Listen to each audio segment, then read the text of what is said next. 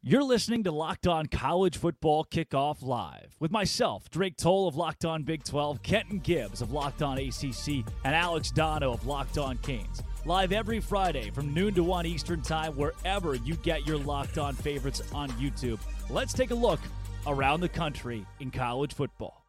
Happy Friday, everybody, and welcome into Locked On College Football Kickoff Live. That is Kenton Gibbs of Locked On ACC, Locked On Wolfpack, Alex Dono of Locked On Canes, Drake Toll with you from Locked On Big 12. Thank you for making Locked On College Football Kickoff Live your lunchtime listen every single Friday, wherever you watch your favorite Locked On College podcast on YouTube, and then afterwards, wherever you listen to your favorite podcast.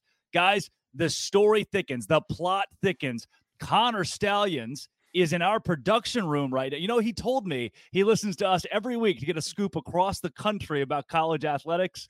And this time he is maybe him. We don't know.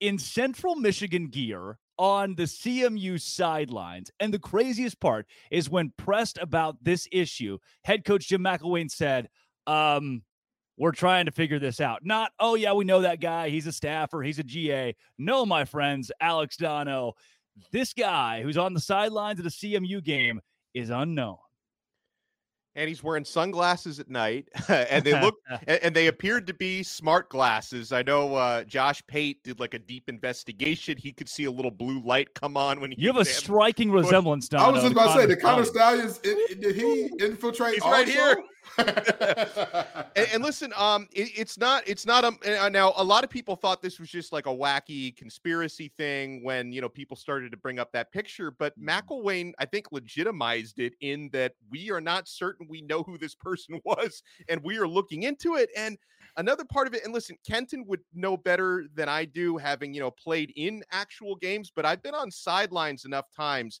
It's believable to me that this could happen that someone wearing central michigan gear and just kind of acting like they belong there because the sidelines are chaotic in college football games guys and and even coaches on the staff don't always know who everybody is and if you act like you belong there um, I, I could see something like this actually happening and man this story it's like the oh, rabbit geez. hole we don't know how deep it's going to go Kenton, I, I, I, get it. You know, you did. You played college football here, but this yeah. one feels a little bit different. I mean, the, the, yeah. these are coaches yeah. getting paid a little bit of money to make sure that someone's not infiltrating their sidelines to steal an opposing team's signs. I like my women thick, not the plots of cheating scandals. This is just not how it's supposed to be. Let's work this thing out, shall we? As a player, I was always locked in on game day. It was literally like a tunnel vision thing, like nobody else was in the stadium. It was me and the people, it was me, my brothers next to me, the people across from me, the folks that we got to stop, right? So the players, it's not on them at all. We nobody would say it's on them. The coaches, you talk about, hey, you know, there's so much going on and there's all these things that uh, all these folks around. Why do you not have a coach on staff to handle these types of things? With all due respect, if Connor Stalions did this again, the fault is first lies with him. The fault first lies with him, rather. We're not going, yeah, you know, pretend like this is anywhere else. But then we need to move to how do we prevent this from happening in the future? Why do you not know? You all know as members of the media how hard it is to get credentialed as media to get into a lot of these universities. Many, yeah. I'm not going to say any names, but there are multiple universities in the ACC mm. that told me to my face, hey, we do not credential podcasts. That's fine with me. That's all right. I'm not mad at you. More power to you for your rules you credential random staffers from other people's teams, not just to be in the media booth, to be on your sideline. On your this lack of oversight by CMU needs to be seriously addressed within every university. All the money that y'all got, guess what? I guarantee you, all of you could pay some former player, some super fan, some somebody like that. Hey, your specific job on game day, make sure everybody who is down there is supposed to be there going forward. You'll get paid $50,000 a year, whatever the case may be. All you got to do Saturdays during the season, show up, make sure that nobody's on the sideline that doesn't have to be there. For this to be even a thing that's feasible, and for McElwain to not outright come out one way or the other is complete yeah. and utter cowardice. Because why do you not have the staff to figure this out within oh yeah, this picture came out. Hey, we're we're getting it resolved immediately. Either yeah. you say outright it is or it isn't. quickly because at this point now we're giving it life. Now we're making jokes about Dono being him, but who knows? This is a very serious matter to where where is this guy and why do we not know where he is and, and what he's doing in terms of like people on your sidelines? This is ridiculous. And, and it seems ridiculous. like guys, th- this situation may now be really the tipping point where other coaches in the Big Ten have had enough. Yeah, yeah. Yeah. They they had this 90 minute conference call this week where they were, you know, they started out with their kind of regular conference business and then they asked Jim Harbaugh to leave the call so that they could speak freely about Michigan. Things were getting very heated. Uh, you know, words like fraudulent, you know, were thrown out just in terms of, of, of the games that Michigan is winning during this hmm. situation, this alleged situation. And you know, it, it, sounds like Big Ten coaches want something to be done. They want Harbaugh, Michigan, to be punished. And it's a difficult job for the NCAA commissioner, or eh, for the NCAA and for the Big Ten commissioner. Now, the NCAA moves slow as molasses, so right. their investigation is probably wouldn't be resolved until next year.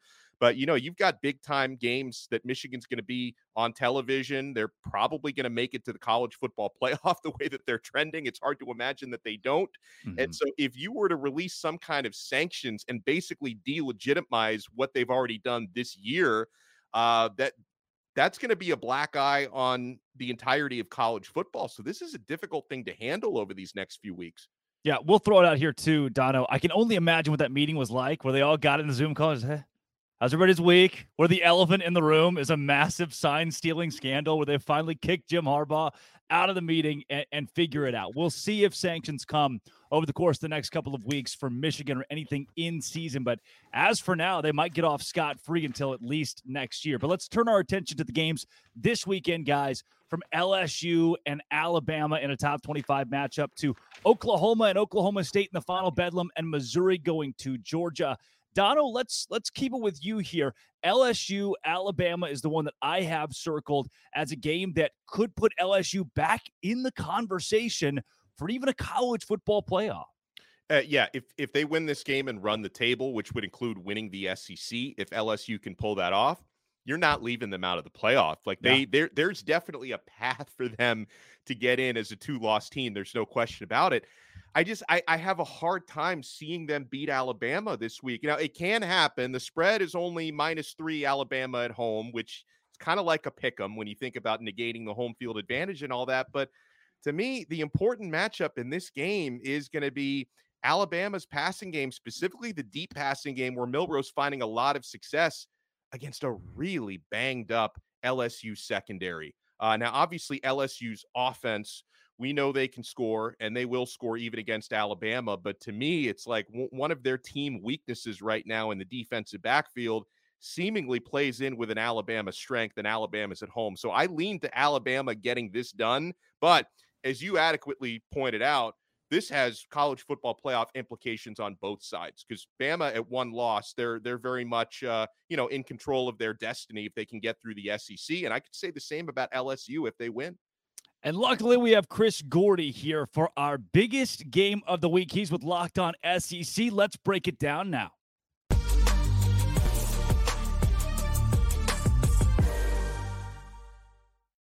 Chris Gordy here of Locked On SEC. Chris, Alabama and LSU, this year's version has playoff implications as it usually does, but it seems like it's even bigger for an LSU team and Brian Kelly who are trying to stay afloat in that college football playoff picture.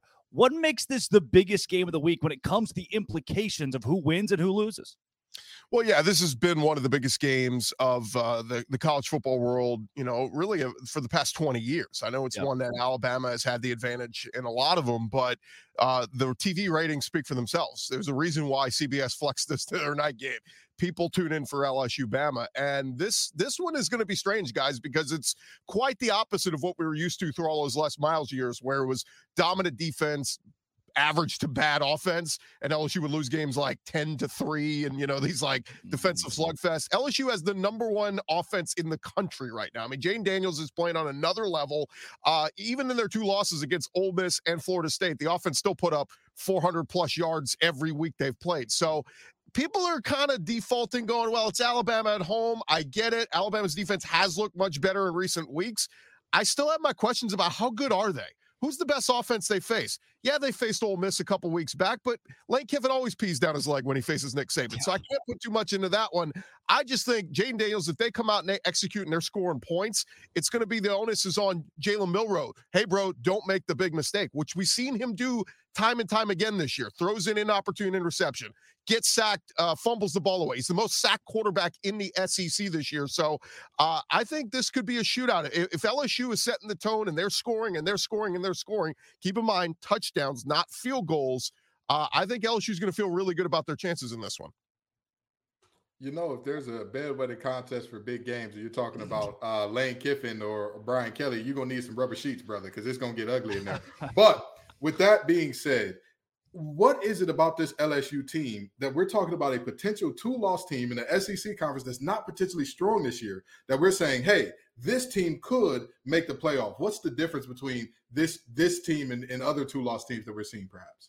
Well, keep in mind, this game a year ago, Brian Kelly put on his big boy pants. He went toe to toe at Nick Saban and yeah. said, "I'm not, go- I'm not going to double overtime. I'm winning this thing right here. Went for two and won it in in Baton Rouge." So, uh, Brian Kelly, I think, likes these kind of games. It's the whole reason why he came to the SEC. He wants to play in these big moments, and I think they will rise to the occasion. The big difference, Kenton, is uh, we're hearing all the rumblings about Jayden Daniels. The DNA that he has this year, being that that super senior, he's got that Joe Burrow like attitude. Now, he's not Joe Burrow on the field. He's still very, very productive. But the whole thing with him coming in at 4 5 a.m. and looking at film, Brian Kelly goes to the facility after the Missouri game, turns on the lights. Jayden's the only one in the building, and he's already watching film. It's those things that are making Jayden Daniels uh, the great quarterback that he is. And they're taking shots down the field. I mean, it's not just the number one offense, they are number one in passing attempts down the field, uh, you know, uh, yards per pass attempt. I think it's 11 and a half day average. They're taking deep shots. That's how Steve Sarkisian in Texas beat Alabama earlier this year. They kept the foot on the gas pedal, they kept chucking deep, and they said, This isn't enough to beat Alabama. We're not going to run the football and go, Oh, this is good enough. We'll try to get out with the win. They kept the foot on the gas pedal. And the craziest stat, guys, to me is remember that 2011 game of the century, Alabama LSU was like nine to six. Yep. Since, since that Great Since game. that game, these teams have played 12 times. In 10 of those games that Alabama has won, they've held LSU to 17 points or less. In the two games that LSU's won, they've sc- scored more than 17. Newsflash, LSU ain't scoring 17 or less this weekend. They're scoring at least more than that. My my line of demarcation is I think it's 30. If LSU gets to 30, can Jalen Milroe and that Bama offense get to 30? Look, LSU's defense is their weakness. So maybe they can, but LSU's goal is to make this a shootout. If you're Alabama, the goal is slow this game down, eat clock, keep getting first downs, running the ball, and let's try to get out of here with a close victory. So it's going to be fascinating. Well, you've made a strong case for LSU, but are you going to go all the way? Are you predicting an LSU victory in Tuscaloosa? How do you think this plays out? It's nighttime in Tuscaloosa, Dono. I, it's it's so Thank hard. It's so hard for me to get out of bad habits. But look, Sark in Texas already did it. We got to we got to clear our minds of like dominant Nick Saban in Alabama. Some teams, some years they're just not as good, right? They yeah. play with fire. Ole Miss was in the game till the very end. A and M was in the game till the very end. So like they've played with fire here. They've pulled out close wins. They even held off Arkansas, who was coming back on them a couple weeks ago. So I just think if LSU executes, they don't turn the ball over. They take care of the football. LSU's got a great chance to win. But look, I, will predict LSU in the upset. I'll go 34 31 LSU in a shootout. But man, first sign of mistake. If LSU is, you know, fourth in inches and they go for it, they don't get it. That's what killed them week one against Florida State, where they only scored 24 points. They turned the ball over twice in the red zone because they couldn't uh, execute. Those are the big moments that will matter for Alabama and LSU this weekend. Gordy, before we get you out of here, number 12, Missouri at number two, Georgia. Week in and week out, we say this is the week Georgia's going to trip. They're going to they're going to face a challenge. And to this point, in every game we've at least expected that the dogs have rolled. Now with Mizzou, who played them so close last year in Columbia, is there any way Eli Drinkwitz and company can at least make this thing a ball game? Well, the key is nobody picked Mizzou, right? We all need to pick Georgia because a few weeks ago, when people were going, you know, I think Kentucky can beat Georgia, they show up and they blow them out. Yeah. A week ago, people are like, you know, I think Florida may be able to beat Georgia. They show up and blow them out. So this week, No, we should all be predicting Georgia to blow out. It's going to be 50 to 3. Georgia's going to have no problems because the minute we start picking against them, I think Kirby Smart takes all those clips from Locked On and they just put them on a wheel and play them in the locker room. He's got his own Connor Stalions who's just watching Locked On shows. Absolutely. And he's letting all his players know everyone in the country doubts you, Georgia. It's like, oh my God, you're the, you haven't lost a game in like two years. Chill out, Kirby. But no, I, I think Missouri's got a chance. Again, same thing, hostile environment. They're going in Athens. If this was in I'd be picking Missouri. But uh, Brady Cook's been fantastic. Cody Schrader's number two rusher in the SEC this year, running the football great. Luther Burden is a star in the making at wide receiver. They're going to have to win a shootout. Carson Beck's been very good, even in the absence of Brock Bowers. Ladd McConkey stepped up. So Mizzou has a chance. 15 and a half points seems like a lot to me, guys. I like Georgia to win at home, but I like Mizzou to cover. I think they keep this close till the end. Yeah, Gordy, give me give me uh, Georgia fifty to three in this one. Actually, I'm going to have to side with the Bulldogs. Chris Gordy of Locked On SEC. Thanks for joining Locked On College Football Kickoff Live. All right, thanks, guys.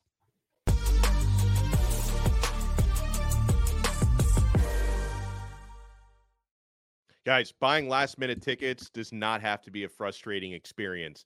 Not when you use Gametime. Guys, I love the Gametime app. I've already used it since they've been aboard with us three times. I got tickets to Disney on Ice. I got tickets to a concert. I got tickets to a Miami Hurricanes game for some friends. I love the last minute tickets, flash deals, and zone deals. Lowest price guarantee, event cancellation protection job loss protection, so much more at game time. Guys, you can see your seat views right there on the site and they'll personalize it for you so you're you know you're getting tickets to only events in your area. You don't have to sift through all the national stuff and the game time guarantee means you'll always get the best price. If you find tickets in the same section and row for less game time will credit you 110% of the difference. So download the game time app create an account and use code locked on college for $20 off your first purchase. Terms apply. Again create an account redeem code Locked On College for $20 off. Download game time today. Last minute tickets, lowest price guaranteed.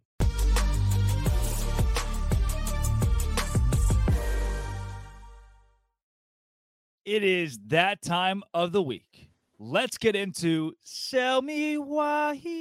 In a primetime matchup, the number five ranked Washington Huskies are three point favorites over the number 24 ranked USC Trojans. Here's Roman Thomasoff to tell you why the Huskies will cover the spread in that game. What's up, everybody? Roman Thomasoff with Locked On Huskies here, and I'm here, here to give you two big reasons why the Huskies can cover the spread this weekend against the USC Trojans as they head on the road to take them on in Los Angeles. Number one, it's that guy. Come on. Michael Penix Jr., he's been the best quarterback in the country this season. The Huskies are averaging just south of 400 yards per game. They are the number one passing offense in the nation. And with a complement of Rome Odunze, Ja'Lynn Polk, and maybe even Jalen McMillan in the fold around him, the Trojan defense is going to have a lot of trouble defending all of those weapons. And speaking of the Trojan defense, they've given up over 40 points in four of their last five games. And against this Husky offense, where, hey, they can be explosive, they can score at any given time not just through the air, but on the ground as well. They've got a really talented running back in Dillon Johnson. I think that the Huskies have a great chance to cover the spread this week. Now, Kenton, if you ask ESP, ESPN's FPI predictor, they tell you USC has a 54% chance to win this game. They should be the favorites. If you also asked ESPN's FPI predictor, they'd say Dono is the most attractive man in the world. So let's let's temper. So you're, F- you're, you're, telling me they're really good. Pretty accurate. I was about to say it's pretty accurate, man. You don't, you don't get too much better than uh, the Italian ad guy. The Italian ad guy over there, right? Uh, um, this week, Washington going to USC, a night game out in California. I, I, say night for them; it's really just late afternoon. What do you yeah. see in this one, Ken? You know, I'm seeing a, a a USC defense that couldn't get a stop if you made all their jerseys octagons instead of the red and yellow numbers that they have right now. Hmm. Um, the reality is that Washington defense not only can, but they will get stops when they need. I mean, let's just be very honest. There is a lot of a lot of air has come out of this USC team um, there's talk of, oh, should Caleb Williams shut it down and all that good stuff. Caleb Williams is in this post game presser saying, What are you talking about bad game stretches? I, I played one bad game. Notre Dame got me. Other than that, I've been fine. This is a team where some of those fractures are starting to grow a little bit bigger, a little bit bigger, a little bit bigger. And Washington is going to easily come in and do what needs to be done. I think the USC will put up their points, absolutely. But let's just be honest. They cannot stop Penix, a guy who produced one of the biggest pause moments in all of college football, thanks to Desmond Howard and Big Penix energy. That is just, you know, that's a guy that is not going to be stopped in this game. Dono, don't tug on Superman's cape. Don't pee into the wind and never bet the over on a 77 point over under this week. That's the line for USC and Washington. Does a line like that, a shootout, does that favor the Huskies who are favored by three on FanDuel or does it favor the Trojans? The shootout favors the Huskies because I, I, give them at least at least a slight edge, if not a bigger than slight edge defensively. But it, it's funny you say that about 76 and a half because uh, we, we were talking a little bit off air before you came on. And I, am not saying I would recommend doing this, but uh, I might think about taking that over for a couple of reasons. Listen, USC was just involved in a game where the total hit 100. That's one. Yeah. And then two is betting overs is a lot more fun. So if if I were to bet under 76 and a half, I'm watching that game like rooting for punts, which is not what anybody wants to do in a game. You're right. Whereas if, if I take the over 76 and a half, I'm, I'm rooting for teams to get in the end zone. So it's up for entertainment purposes. I might even think about the over or I'd stay away from it completely. Uh, I probably wouldn't actually bet money on the under there. But no, I agree with what Kenton was saying, and I, I disagree with that FPI. I guess they're they're batting 500 today because they were right about me. They were not right oh. about uh, USC having a 54% chance to win this game. Uh, Washington's going to win this game. Uh, you know, not only does the USC defense have trouble stopping anybody, anytime, anywhere, but they, they've also had their issues protecting their Heisman Trophy winning quarterback Caleb Williams as well. So I, I, I think I think Washington gets it done on the road. They probably win this game by a touchdown in a shootout over 76 and a half points scored. Let's go. Guys, we have not given a lot of love this season to the Maryland Terrapins, who started so hot, and maybe they didn't deserve a lot of love in the end because of the skid that they've been on. But this week, hosting Penn State, that dominant Nittany Lions team that Ohio State picked apart, what are the odds the Terrapins is eight and a half point underdogs at home. They can cover. Here's Trey Moore of Locked On Terps to sell us why Maryland will cover.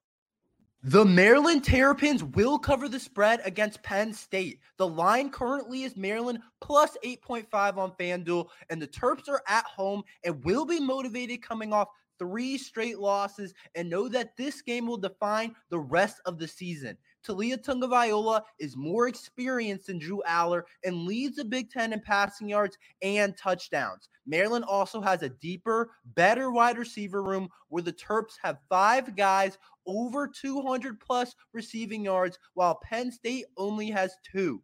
Penn State's offense has not proven to create big plays like the Terps and that won't change with Maryland's secondary, which is one of the best in the Big Ten. Penn State's offense won't be explosive enough, and the Terps will create some big plays at home. Expect a close game and for the Terps to cover the eight and a half points. For those listening on podcast, we are supposed to bring you the visual. Trey Moore is jacked, but I just want to throw that part out there. That dude is ripped. Um, and he has maybe that enough. It's intimidating enough to sell me why on Maryland versus Penn State, eight and a half. But guys, this is a Maryland team that just lost to Northwestern. They lost to Illinois the week before. This is a, a an all-time skid right here, Kenton. I I don't know if I can buy that against a Penn State team that obviously is still pissed off. Give me my level 18 lock of the week against Ooh. Coach Locksley. We're Ooh. bringing it back. It's been too long. We shouldn't have left you without an 18 ah, lock to ah. step to. This is the reality. Penn State is going to dominate this game. Maryland doesn't have the horses in the stable. Defensively, they allowed Northwestern's biggest point total of the season.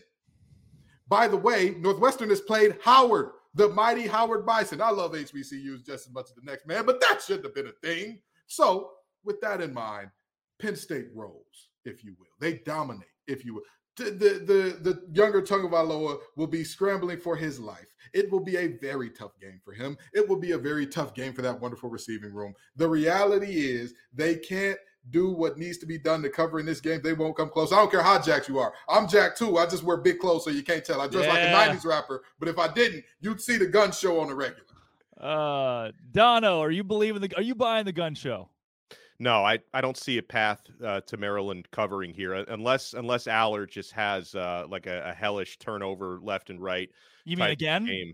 Again, well, still, yeah. but I it's not going to happen in this one though, guys. I mean, I Penn State defense is way too good. Mich- uh, Maryland just not potent enough. Penn Penn State's going to win this game by ten to fourteen points. Yeah. Guys, four and four Colorado Buffaloes. We are back. Come on. The Buffs at 500 this season. Remember, once upon a time, they were going to go to the college football playoff, and Deion had it all figured out. Well, this week, they have number 16 ranked Oregon State. And the Beavers are 13 and a half point favorites with the Buffs as 13 and a half point underdogs at FanDuel. Here is Kevin Borba, our resident sell me why expert, to sell us why again on the Colorado Buffaloes. When it comes to Colorado covering, eh, it's a tough one. It's a toss up. And here's the thing I think they can cover. And there's one reason, there's one reason that stands out to me the most, and it should stand out to you guys. We all know that this Colorado team has a bad offense line and they can't run the ball. But this Oregon State defense has struggled against quarterbacks who could air it out. Both the games that they've lost this year, Washington State and Arizona, the two quarterbacks were having no issues airing the ball out, throwing it all over the yard. And that's exactly what this Colorado offense wants to do. They want Shedeur Sanders to take deep shots to Travis Hunter, Jimmy Horn, Xavier Weaver, Dylan Edwards, whoever it may be. They want him slinging the rock. This is the one opportunity that they'll have in this final stretch where they could just sling the rock freely. And even though this Oregon State team is pretty good, Colorado loves to throw the ball and they love to push defenses. And I don't think that this Oregon State secondary could keep up with these wide receivers from Boulder because they need to prove themselves. They need to bounce back. And I think this game could be one of the more pivotal games of the Colorado season because everybody's watching, everybody's counting on them to fail. And I think they know that if they lose this game, their season could be in jeopardy. So count on them to cover, count on Shedeur Sanders to be airing it all over the yard, and count on these receivers to have a massive day. Oh boy. Uh, the once mighty Buffs, how the mighty have now fallen. Kenton, they've got Oregon State this week, who has been a machine this season, despite their loss at Arizona. They're one of the better teams in the Pac 12, facing. I- I'm not sure there's anybody in that conference who's reeling more right now than the Buffs, who have lost now four of five. Yeah, and here's the thing, right? I mean, I said it in the beginning of the season. I stand by it. This Colorado's team ceiling was about six and six. Like that's yeah. They're on pace for that at four and four. I don't think that this is where they get a win, but I do think that they cover. I believe the line is what 13 or so. Yeah, 13 uh, and a half right there. Yeah, 13 and a half. I believe they cover that. I believe they cover that. I mean, yeah, they can't block anybody to to you know, they couldn't block their way out of a paper bag right now. They couldn't even block me on Twitter if I wanted them to. But uh, the reality is, Shedeur Sanders is really a special talent. Now, I know a lot of people are saying, "Oh, you're only saying that because he's a Sanders." Watch ball, okay? Watch ball and no ball. There were two separate camps on this team coming into the season. There were the ones that were saying, "Oh, they beat TCU, they're going to the playoff," and then there were the ones that were realistic and said, or actually three different. There were the ones that were being realistic and said, "Hey, this is a decent team." And the last one was the one that said, "Oh, they're terrible. They're going to win three games this season. Uh, so what? Did they beat TCU? That's one of three wins." The reality is they're somewhere in the middle. That middle group was right. This yeah. just ain't one of their ain't one of their wins, but this is one of their covers. Yeah. And, Dono, for a team like Colorado that, albeit lost four games, but none of them, only one of them, I should say, by more than 13, they are in a good spot to at least cover two scores. Yeah, I mean they're four, three, and one against the spread this year, which doesn't. It, it kind of tells you that the spreads have been pretty good for them because they're not really overperforming or underperforming in either direction. But the segment is called Sell Me Why. And honestly, I couldn't tell at first if Borba was trying to convince us or trying to convince himself that yeah. Colorado is good. to. Oh. I can sense a little bit of doubt there. I could sense a little bit of doubt. Oh, you my know, gosh. This, yeah. This Colorado team has taken some lumps. Like Kenton said, Oregon State's been on a roll. I, I think they're going to win and they're going to cover. Oregon State. So uh, I, I, don't think they're going to blow them. Oh, I mean, I guess over 14 points. Some people would consider that a blowout. I wouldn't call that a blowout. I think they're going to just cover in this one. I think Colorado is going to fall short. Yeah, I can't imagine what life has been like for one Kevin Borba showing up to work every day. Just well, another loss loss to Stanford this week for a Colorado team that I'm sure he had such high expectations for. But Dono, I want to leave it with you for a second to respond to what Kenton said on Colorado. We were having a conversation early on in Locked On College Football Kickoff Live about how Deion had transformed the game with the transfer portal. Do you still think that's the case here? Or are other coaches going to look at this and temper how they use that transfer portal? No, I, I, nobody else can do it like Deion, and I uh, and I'm I'm glad you gave me the opportunity to address this because people who have been every dayers or every weekers of uh, Locked On College Football Kickoff Live probably remember me on show one saying that Colorado wouldn't win more than two games this year, and it took them only uh, what yeah, four well. weeks, three four weeks to get that done. So I was definitely wrong about that. Uh, just the appeal, the universal appeal that Deion Sanders has, the way he carries himself, the way that he connects with these players. Um, he he is using the transfer portal in a way most coaches just cannot do. And uh, also, Deion seems to have this ability to get everyone on the same page pretty quickly. Because, and you know, we had this discussion week one. Because always one of the things you worry about when your team is like 80% transfer portal when it comes to roster construction.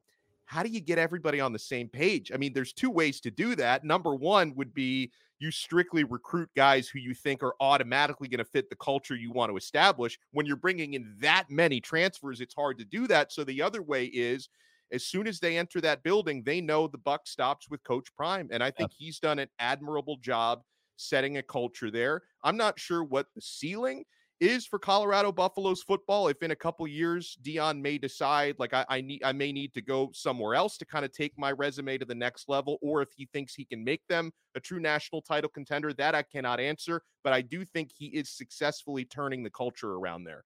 Yeah, I mean, uh, that said, moving to the Big 12 next season and seeing their schedule, there's a way with how it lines up that Colorado can win 10 games by virtue of who they play and where they play moving forward. Coming up, though, college football playoff rankings are out.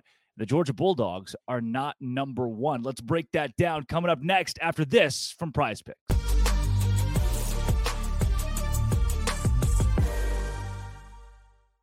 Guys, Prize Picks is the largest daily fantasy sports platform in North America and the easiest and most exciting way to play DFS. Here's what I love about Prize Picks it's just you versus the numbers.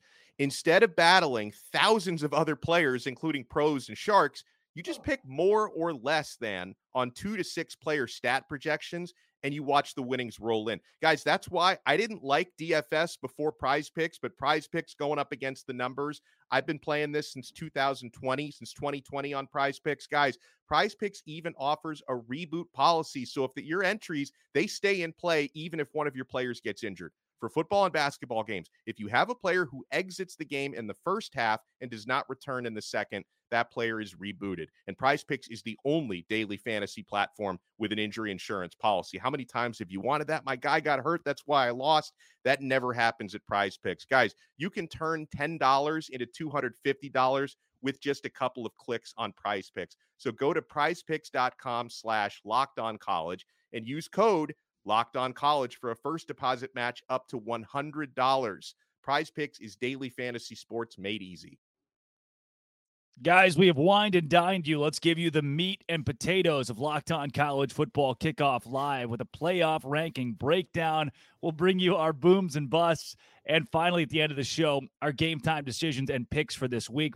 College Football Playoff Committee put Ohio State at number one, Georgia at two, Michigan, despite the scandal, at three, and Florida State at four. That would be your college football playoff if it started tomorrow. Another big thing that I look at is a conference like the Big 12 that struggled so much early in the season has now added a lot of teams in on the backside of this. And Oregon State, who just lost at 16, their strength has been recognized. Penn State down to 11, Ole Miss at 10.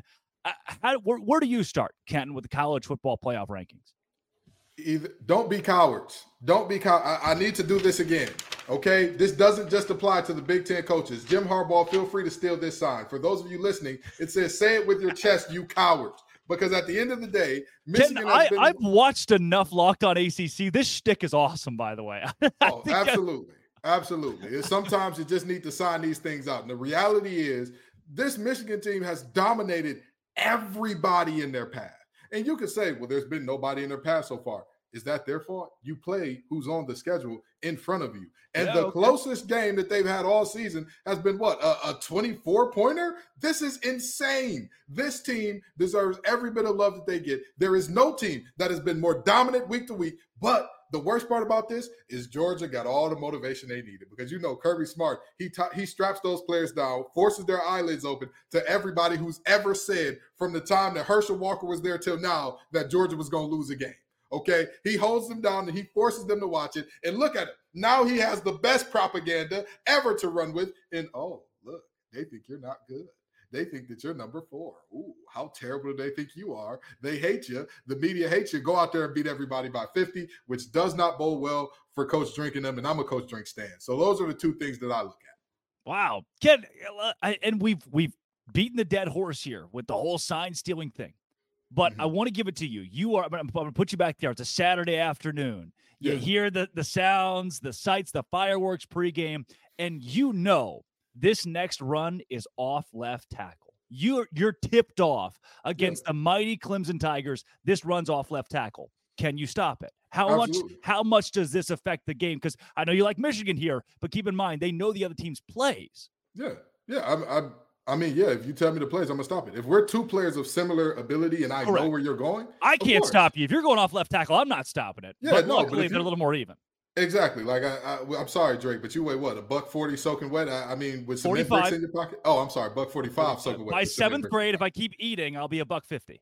Ah, gotcha, gotcha, gotcha. But the reality is, of players of similar talent, again, if you know, if you have that advantage, you absolutely can win. Which is, I'm saying this. I'm counting this with Michigan knowing your plays or whatever the case may be. Once you announce them as cheaters and officially get them out, then get them out. We won't talk about them anymore. Once they're banned from the deal, bet they're banned from the deal, and I'm not going to say anything. But as they are, knowing plays, not knowing plays, Connor on CMU sideline on this show, uh, where's Waldo, wherever he is, that is what we are counting right now. They are dominating, whooping the wheels off teams. I mean, they're down to the axles when you after you play Michigan. And so I can't give anything other than props and respect to that team until the moment comes where it's officially announced they're done. We're pulling them. Nobody else is playing them. It's over with. Because when it's over, it's over. The music stops, all that good stuff. But while they're still here, give them their respect for what they're doing. Hmm. Dono, when you look at college football playoff rankings, the initial rankings this season, what stands out to you? Well, one thing I just want to add uh, to this Michigan conversation, I, I would hate to, assuming you know, maybe the Big Ten doesn't do anything to sanction Michigan. Maybe they don't have the power to because I don't think they have access to all the evidence like the NCAA currently does. The NCAA probably won't get it, get anything done this year. So if things continue to play out the way that they're playing out, I would feel terrible for a team like Washington if they run the table and they don't get into the CFP because a team that's stealing signs gets into the college football. For as dominant as they've been, I would hate to be in the shoes of a team like Washington if they keep winning and they miss out. Um, outside of outside of that, listen, if I pretend I don't know what I think I know about Michigan, uh, mm-hmm. to me, they're the best team in the country. To kind of echo what Kenton was saying, um, you know, I, I, guess who really cares if you drop from number one to number two right now? But I, I, I did think that was a curious thing for Georgia. All they did was go out there and dominate their rival at a neutral site. I'm not saying Florida's been great this year, but all three of us thought the game would be a lot closer than it was, right? I think most of America thought the game would be a lot closer or that even Florida could pull off the upset. And Michigan without Brock Bowers had zero problem. So this is an interesting week for them to drop. I do, I would probably pick Georgia against Ohio State head to head. So I don't agree with Ohio State being number one right now. But I do think that scandal aside, I do think they have the right top four right now. Obviously, Florida State deserves uh, to be in there. There's no question about that. So, I, I think they've got the top four right. It's just the scandal in Michigan makes me feel really bad for Washington right now. Yeah. And I do think Georgia, uh, I mean, yeah, it's a weird week to drop them from number one to number two. But outside of that, I, I think they they mostly have this right. Kenton, coming from Locked On Locked On ACC, give me Florida State's odds at a college football playoff appearance right now because as it sits, I feel really confident in the Noles being there. Nobody can stop the Noles but the Noles. Mm. I'm not saying that they've reached boogeyman status to where like there were times where Clemson played their worst game of the season by a mile, and the other team played up. You they were hitting passes. They're like, wait a minute, that quarterback couldn't hit the broad, broadside of a barn, and now all of a sudden he's throwing dots, and that team still lost. They haven't reached that status, but nobody can stop them but them. When you look at the rest of their schedule in terms of of who they have in front of them, I'm I'm sorry if they play their best game and Miami plays their best game. Dono, I love you. You are the most attractive man in the world. You know, I got to tell my old lady you got halitosis or something anytime we're in the same room. But uh, the reality is very simple. Nobody on their schedule remaining, including whoever they see in the ACC championship, is good enough to beat them if both teams are playing near the same percentage of how good they are. So, with that being said, this is about this this team being mature enough to win out to be, hey, week in and week out, we got to do it. Because I don't think that they're quite good enough to where they can have their worst game, somebody else has their best game, and they still win. If that's the case against Miami, they're not going to win that football game. That's the reality. Miami's good enough to beat them if they play their worst game.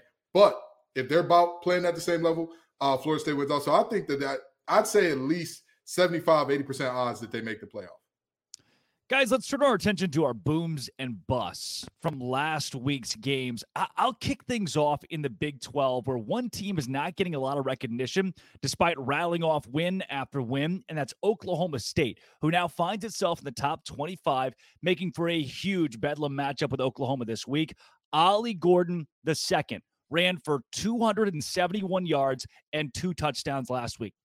He's become one of the most electric backs in the Big 12. To me, he is the best offensive player in the Big 12 right now. Listen to this. Last week ran for 271. The week before, on the road against West Virginia, Ollie Gordon ran for 282 and four touchdowns on just 29 carries. 29 is a lot, but for 282, that's a 9.7 yard average for Ollie Gordon. The week before, 168. The week before that, 136. He is a monster tearing through defenses. And I don't know. I know we'll get into this with game time decisions later. I don't know how Oklahoma can stop it after the way Kansas ran the football to beat the Sooners last week. My boom this week, the Oklahoma State Cowboys. Dono, let's take it over to you. Well, my bust, and this one's going to be near and dear to Kenton's heart. I hope he didn't steal this one, but the North Carolina Tar Heels. What it was coming. It was coming. It was on Kenton's list for sure. So it's like obviously I I can't criticize someone for losing to Georgia Tech because it you know it, it happened to Miami earlier this year. However, however, Miami really beat themselves in that game, and and you know Miami's defense did a pretty good job there. Georgia Tech against 17th ranked at the time North Carolina they put up more than 600 yards of total mm-hmm. offense. Like, how does that happen? 635 yards of total Inject offense. this into my veins. Inject this into my veins. 348 rushing yards against the Tar Heels. And that's Georgia. Georgia Tech is not, a, they're not as bad as we thought they were the first few weeks of the year, but Georgia yeah. Tech is not a good football team. And that's two straight losses for, for UNC because they found a way to lose to also not a very good Virginia team. So they were 6 and 0. You thought, hey, UNC could be maybe a sleeper for mm-hmm. college football playoff, maybe a sleeper to give Florida State a challenge in the ACC. They have gone completely, completely backwards. And yeah, I know you, you guys. Uh, you know, I'm I'm positive. I don't usually uh, don't usually come out first with bus, but you know, my boom. I, I already talked about them a little bit, but uh, I go Georgia. Like I, I, was, I was super impressed. I mm-hmm. know, you know, Florida. We were talking uh, off air with Brandon from Locked On Gators before the show. He was uh, pretty disappointed with with some of the coaching and execution on the Florida side. No question, he's right about that. But I also have to give Georgia a ton of credit in that rivalry game. People thought it was going to be close. Carson Beck goes off. They beat Florida by 23 points. I was impressed by that. That's my boom. Yeah. Kenton, before we get to your boom or bust, I'm going to need you to give me just a, a little rant about North Carolina to, to scratch that itch. First of all, inject that into my veins and don't dilute it. Don't put any water in there. Don't put any syrup in there. Just give it to me pure. Give me that 100%, Dono. But now, with that being said, wow, what a time. You know, what a time. What a Just want to thank God. Just want to hello, hello, touch hello, the grass, know, smell hey, the roses. He's he uh, the the the source from which all blessings flow. Shall we? Now, with that being said, if only somebody had warned you all that that North Carolina defense was fraudulent, if you yeah. will. If only somebody had said, "Hmm, I get it. I know that. Uh, hold on, hold on. We could go back and clip it last week because I asked both you guys if Georgia Tech had any shot, and each of you picked North Carolina in this game. I'm happy to be wrong in that case. I am so happy to be. I've never been happier to be wrong in my life. I've never once because people know I like being right. But with that being said, two losses against two downright bad teams. Yeah. A Virginia team that is honestly terrible. One of the worst teams in all of the Power Five. That is mm-hmm. getting better. I got to give Tony, Tony, Tony they credit over there. You know, they got too many Tonys. They hit their Tony quota, but they keep getting better, winning ball games, being competitive. And what started off the season is like a hey, do we need to have a relegation? Do we need James Madison to move up into the ACC and they move down into the Sun Belt? But this is very seriously, I mean, what do we expect from North Carolina, right? This defense we knew all along had their problems. They could barely stop App State. And now all of a sudden, with Virginia doing everything that they could to trick it off, they couldn't win. And then you got the mighty Haynes King, the number one passer in the ACC. Brother, you got a hot and ready coming your way on me. An NIL deal with College Football Live just happened for you, Haynes give me a call. I'll get you your hot ready pizza, whatever type you want. Okay, whatever you want. Hot dog. I mean, not hot dog. You want sausage on that thing? You want uh, pepperoni? You want cheese? I got you. But anywho, that's all I got to say about UNC. Fraudulent defense. Drake Maye's great. Love Tez Walker, but you know they are who they are when they got here. Wow, what you just did got Jim Harbaugh suspended for three games. By the way, Ken, I'm not. Mm. I'm not sure mm. if the well, give I guess a player the cowards finally said it with their chest. I guess the cowards finally uh, said it with their chest on Jim Harbaugh. So that's right. good. So, so then, Kenton, do you give a boom to Georgia Tech when you think about a boom team this week, whether in the ACC or out? Where do you go? Well, actually, I do have a boom, but it's not for a team, and it's it's tied into my bus. Tyler from Spartansburg, brother, where you at? Yeah. Yeah. That's my boom. What a call. Yes. A regular person getting right. under a coach's skin That's to right. the point where he has to rattle off all of his accomplishments as if he's reading his own intro. Can, can, hold on. Can, can Not only start, that, Uh, can, yeah. can, we start calling him LinkedIn Dabo? Can we start hey, doing that? Hey, Dabo said, was the original picture on our LinkedIn format. On, he saying. said, "I never failed." And if, after he lists all of his accolades in college football, he goes, "And guess what? I got married. And I got I married. Kids. I'm yeah. a daddy. I'm a great daddy." Congrats on the bedroom stuff, Dabo. I'm not sure we needed to throw that in there. Hey, he said he said it's working. Okay, the office may not be working, but I got something that's working. I got something that's working. Okay. I'm looking at this oh. situation saying, "Oh my God, what a mess Clemson oh, is! Yeah. What a mess! Yeah. What a my brother in Christ, you are a head coach of yeah. a college football team. Not only are you a head coach, you're one of the highest paid in all the world. if some kid is calling in, some kid, adult, whoever, woman, it doesn't matter. Non-binary person, it doesn't matter. Whoever is calling in saying, "Hey, you're overpaid," yada yada yada. I would wipe my tears with a stack of hundred dollar bills and say, yeah. "Tyler from Spartanburg, you've hurt me." You've hurt me. And these freshly washed $300 bills from the bank, because you know money's nasty. You don't want to put that stuff on your face without yeah. washing. I just can't believe that you would say such a thing. Who cares? Who cares? To let him get under your skin like that, Dabo, it's not the loss to NC State that makes you the bust. It's letting Tyler from Spartanburg get you in a dizzy, brother. That's a bust like I've never seen. Spot on. Oh. I couldn't I couldn't believe that when when I when I started to see that clip float around um, like I I knew it was real because it was you know it was too good not to be, but I was like, how how is this guy losing his mind like yeah. this? Dabo is coming completely unraveled. Yeah, yeah. yeah. I, and, and I got to mention too, in the middle of that, it's maybe my least favorite thing. So guy comes out with a with a relative criticism and mentions by the way in the beginning of the phone call he's a veteran he is a longtime clemson fan since before so he can't be a kid we've established right. this guy is probably 30s 40s if not older and Dabo, of course, calls him some kid, and then I, I, love it maybe my favorite part of the entire of the entire clip is Dabo going Tyler. Tyler, yeah. If, like I'm gonna say his name with a little zest, like a Dono. See, I'm mad at you, like that. Gotcha. Uh, and and not only that, you know, he, he rattles off all of his accomplishments. All the I did this, I did this, I did this, and before uh, before I got here, Clemson hadn't done anything, and for 35 years and and I, I just couldn't believe it. Not only was he a tizzy, but he got to the point of, I bet you've never done anything wrong. I bet you lead a lot of people. I bet you're a perfect person. Like Dabo, brother. Somebody's calling you from Spartanburg just to say you make 11.5 million to go four and four, which I, that's a harsh question, but at the same time, let's welcome that in college football. You get paid 11.5 to answer those tough questions. And instead of answering it, you give a, oh, you're a little punk kid. Never call here again. That to me, I, I don't want to say beginning of the end because I think a couple weeks ago things started to unravel. But now, when off the field, you're showing your you know what like that. This is Kenton not a good look. Absolutely. And the, the, the most interesting thing about this, it reminds me of that new Druski video that dropped where there was a young man in the club smiling with chains on. He said, We changed this redacted's life. He was broke before he met us. He was nothing before he met us. We changed his redacted, redacted life. Listen, that is what he just said about Clemson. If I was a Clemson fan, I would be very, uh, very dismayed by that because at the end of the day, nobody's ever bigger than the program. Mm-hmm. I've said this on Locked On Wolfpack about Doeren. I've said it about Keatts. I've said it about MJ Morris. I've said it about DJ Burns. I've said about any player that you can think of, any coach that you can think of. Nobody, including me, including Grayson, none of us are more important than the program. So if you believe that, hey, I gave all this to the program. And all this didn't happen. Well, last time I checked, you weren't out there catching the football. I think that was DeAndre Hopkins. I think that was Mike Williams. You weren't out there throwing the ball. I think that was Tajh Boyd. I think that was Deshaun Watson. I think that was Trevor Lawrence. So for you to step in and say, I, I, I, me, me, me, when you're the coach uh-huh. who said multiple times, our culture is not about I and me. Our culture is about humility. I made this program is made in God's name, image, and likeness. Mm-hmm. Well, you know, I, I, I, me, me, me ain't really uh, too much of a, a, thing in the good book. You know what I mean? I, I, I may have read it a, a, time or two, and I think that that's a thing. But I'm gonna chill on Dabo now. I'm gonna chill on Yeah, Dabo. yeah. yeah. And now I've got to talk to my boom, who, and I hate to bring this back. I hate to keep doing this, but Ohio State.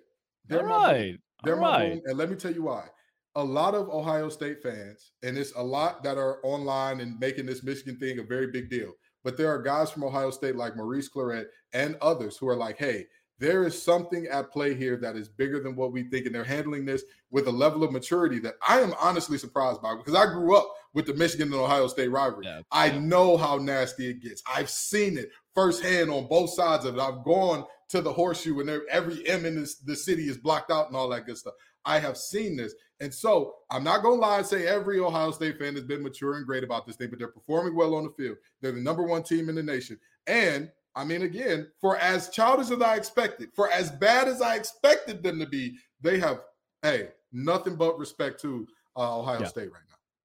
Guys, let's go rapid fire into our game time decisions. Who is going to win in this week's biggest matchups? But first, let's hear from game time.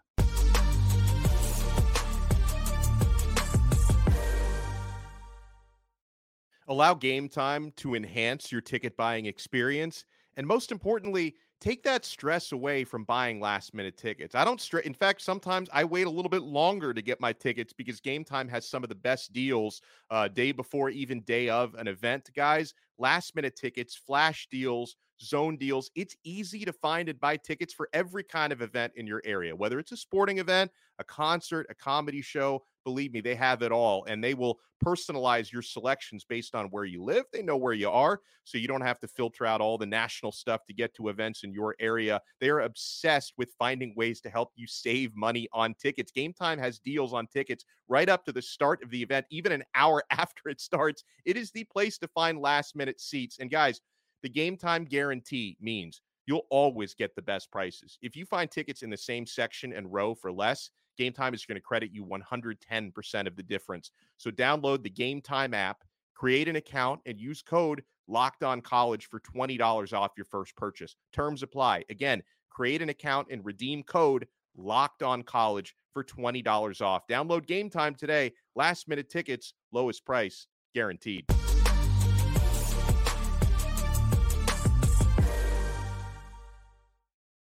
It's Game Time Decisions sponsored by the Game Time app. Fellas, let's go rapid fire through college football this week. Kansas State and Texas. Fox Big Noon kickoff at 11 a.m. Central Time, 12 Eastern. The Longhorns, the Wildcats. Kenton, who you going with? Give me Texas over the Cats in a close one. Dono? Yeah, I would agree as well. I think Maalik Murphy can do enough. Texas is the better team. I, I've got the Longhorns. Not only does Kansas State have a better quarterback, they have two better quarterbacks since they've instituted not just Will Howard, but also Avery Johnson, the dual threat QB with DJ Giddens at running back. I'm going to go with Kansas State in a tight upset this week. They carry momentum into Arlington. They were my preseason pick to win the Big 12. And I think they find a way to get it done against a Texas team that's shown a couple of holes, both against Oklahoma and Houston. Let's move from the Big 12 to the SEC, but keep you in the noon slot for the weekend. Texas A&M at Ole Miss, Dono. Ooh, I'm going with Ole Miss. Uh, it, it's it's a tough one for me because I've seen Texas A&M have some big performances, but Ole Miss is the better team. I'm going with the Rebels. Yeah, Kenton, uh, for me, I, I have to go Ole Miss here, despite thinking Texas A&M is the more physical team. They're a little bit bigger, faster, stronger, but home game in the SEC. Lane Kiffin finds a way in an 11 a.m. to get it done, but take the under of 53 and a half. This becomes a bit of a snoozer. The Rebs get it done late. Uh, where you go here? My sources are telling me that David Locke has reached out to Jimbo Fisher to be a part of this deal multiple times. And I'm going to quote Travis Scott here pick up the phone, baby. I know you're home, baby. Because listen, Jimbo, you're going to be at home pretty soon sitting on the couch. Give me Ole Miss in this one. I think they roll. Locked on ACC's Kenton Gibbs, Notre Dame at Clemson, another noon game. Oh, Clemson is broken right now, and yeah. uh, you know the, the the question is which would break first, their bodies or their spirit. It was very mm-hmm. clearly their spirit with Tyler from Spartanburg absolutely taking Dabo to the cleaners. And Notre Dame will take uh, Clemson to the cleaners as Notre Dame is kind of the team that broke Clemson to begin with, yeah. and they're not going to get fixed in this game. Notre Dame rolls. Dono, a three point line here, a rat line. Notre Dame not favored by much They should be favored by more. They should be favored by six. Um, Cle- Clemson, listen, they they still have talent. Now Notre Dame, physical team. I think they can punish Clemson in a lot of ways. But with Clemson, they've got talent on both sides of the football, but they're one of the worst when it comes to self-inflicted wounds. They are terrible in the red zone. I know for most teams, you get you know get inside the 20 yard line, you're getting excited. Clemson fans start to sweat when you get inside the 20. That's when the fumbles and the interceptions start happening. And you know, when that happens in the first couple games of the year, you could say, okay, maybe it's kind of a fluky thing. But when you have those patterns over eight games in a season, that just becomes who you are. Notre Dame's going to win this game by more than three points. We have seen a pattern of Clemson leading games late or being close in games late and not being able to finish. But I'm going to go with the Tigers this week. This feels like one of those games where Dabo gets the best of somebody on a fluke deal and then comes out and just owns the media the next week with, guess what you said? And you said we suck. And you said we suck. We canceled out the noise. We won. This just feels like one of those games where God says, hey, Dabo, here's a bone. I'm taking Clemson in this matchup. 2:30 on ABC, Oklahoma at Oklahoma State, the final Bedlam game. Ollie Gordon the second, I told you about him, and that's why I think Oklahoma State, riding a win streak of four games in Big 12 play, finds a way against OU and has the eternal scoreboard forever over the Sooners, despite many people siding with Oklahoma. Ken it's not about what happens in one or two games during the season. It's how you bounce back. I'm not giving up on the Brent Venables train. I think that this Oklahoma team is legit. I think that they absolutely fell flat, losing to Kansas and a backup quarterback and all that good stuff. Sure, but I think that Oklahoma gets it done here. I I I think that Gundy is feels gross enough winning the game, having to run the ball this much. I think he oh. feels very icky about this situation, and Brent Venables doesn't care he's happy to do whatever it takes. And I think that he's got the horses in the stable that are just a little bit better than what Oklahoma State can compete with. Dono, it's a pissed off Oklahoma. They just lost to Kansas.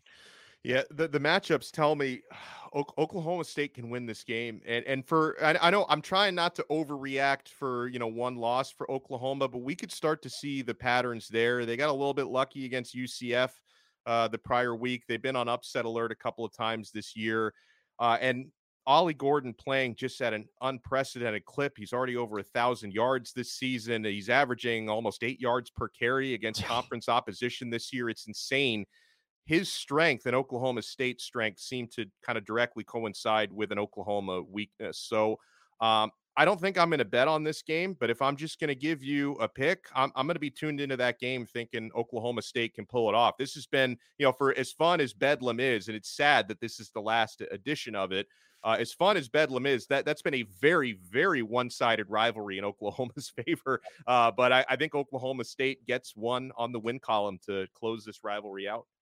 The board gave its picks on Washington and USC, as well as Oregon State and Colorado early in the show. Each of us going with Washington to win and Oregon State to top Colorado this week. Let's keep it in the Pac 12, though. UCLA at Arizona. Jedd Fisch has something good going on, Dono.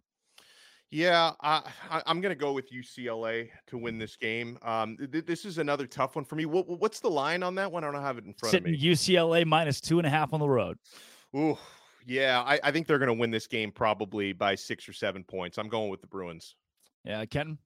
I'm pretty sure the Bruins bench Dante Moore. Am I correct about that? Is, is they, they did last week? Yeah, I'm going with the Bruins now. Uh, I, you know, I again, uh, if I rooted for a King Crusader one time, I'd get into heaven for sure. But I need to do a little bit more good work down here. I think that the Bruins get this done. Chip Kelly and that defense extremely physical. Arizona's going to be feeling themselves after coming off a big win against uh, Oregon State. And now Chip can look at them and say, hey, you have to take this team serious. Look yeah. what they did to this team, guys. And so I don't think that they're going to overlook this team. I think the UCLA wins it handily. Arizona keeps momentum. I've got Arizona winning a tight one at home. Really quickly, Iowa State hosts Kansas. The Cyclones against the top 25 Jayhawks team that beat Oklahoma, two and a half point favorites, Dono. Yeah, I'm going with Kansas to keep it rolling. Yep. Kenton. Oh, give me the Jayhawks. Jayhawks, rock chalk, folks. This is not going to be one in which Iowa State does something great. Matt Campbell, that seat is hot as fish grease, brother. You mm. need to go ahead and get it right before David Locke gives you that call next. because you know I'm I'm more than liable to tell you pick up the phone too, brother. So yeah, that's that's what I got going on. Kansas in this one.